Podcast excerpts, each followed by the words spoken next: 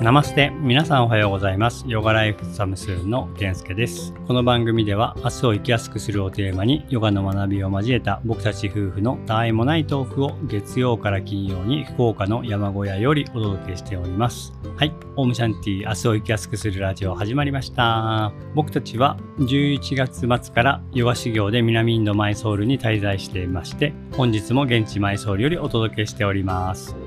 本日は12月の27日、インド生活30日目、現地時間で夜の8時半です。はい、えー、今日はちょっと遅くなってしまったので、さらっと終わりにしようかと思うんですけど、今日はですね、まあ普通に練習を終えて家で少し仕事をしてたんですけど、夕方にですね、僕が今通っているシャラの方で同じクラスを受けていた12月の頭からなど1ヶ月間ね、一緒に同じクラスで練習をしていたかおりちゃんっていう、実はすでにかおりちゃんにはゲスト会を撮らせてもらっているので、後日またゲスト会は配信すると思うんですけど、そのかおりちゃんが今日が最終日でマイソールを出発したので、そのお見送りに行ってきました。で、1ヶ月間ね、一緒に練習してきたし、僕ら家族ともすごく仲良くなってくれて、最後の1、2週間はね、なんか毎日のように一緒にご飯食べに行ったり、うちに来てご飯食べたりとか、その、ね、最近お話ししていたご近所のファミリーのパーティーとかにも、かおりちゃんとね、もう一人まみちゃんっていう方も誘ってていたので、一緒に過ごした時間がすごく長くて、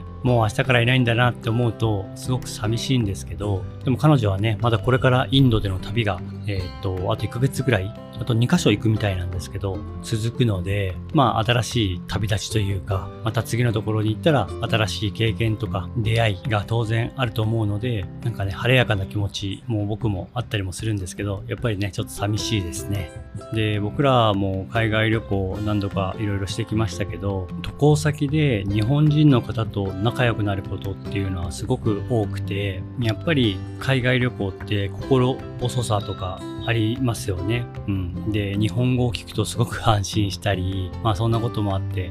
日本人の方とすごい深い絆ができたりとか、まあ仲良くなるってことが多くて、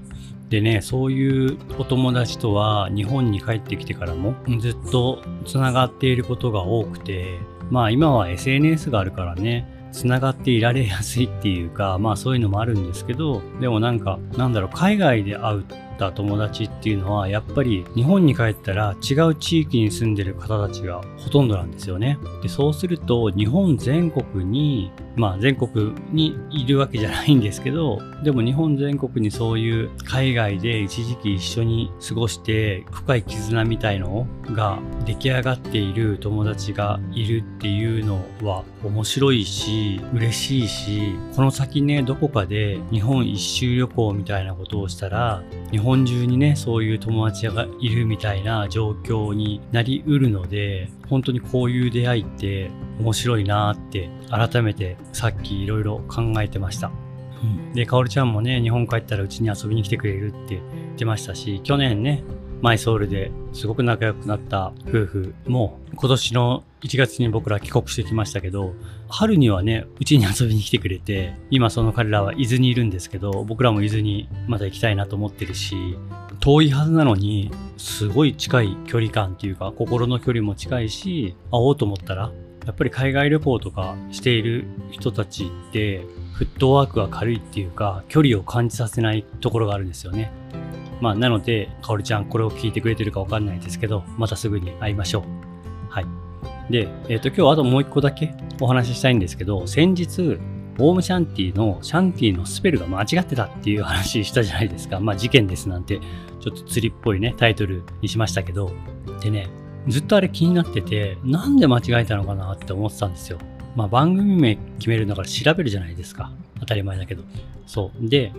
なんで間違えたのか分かりました。というか、間違ってなかったかもしれません。というのは、あの、インドのね、えっと、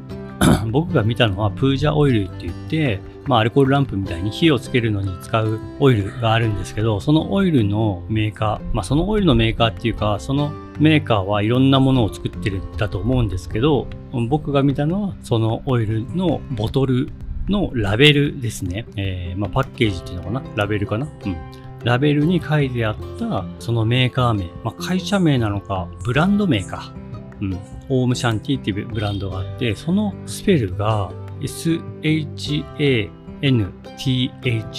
まあ、つまり僕が間違えたスペルになっていて、僕はそれを見て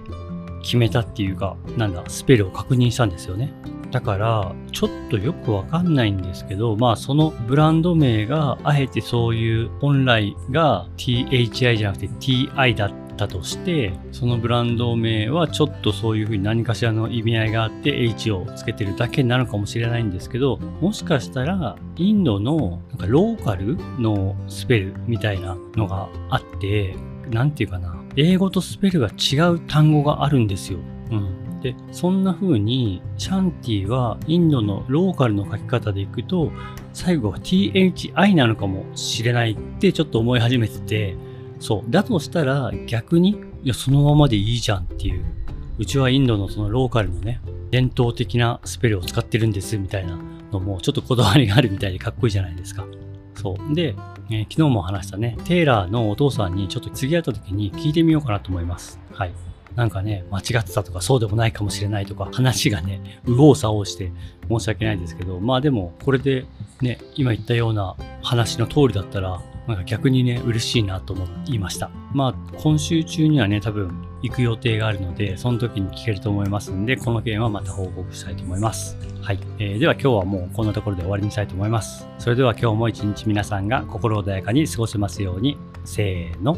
ナマーステイ。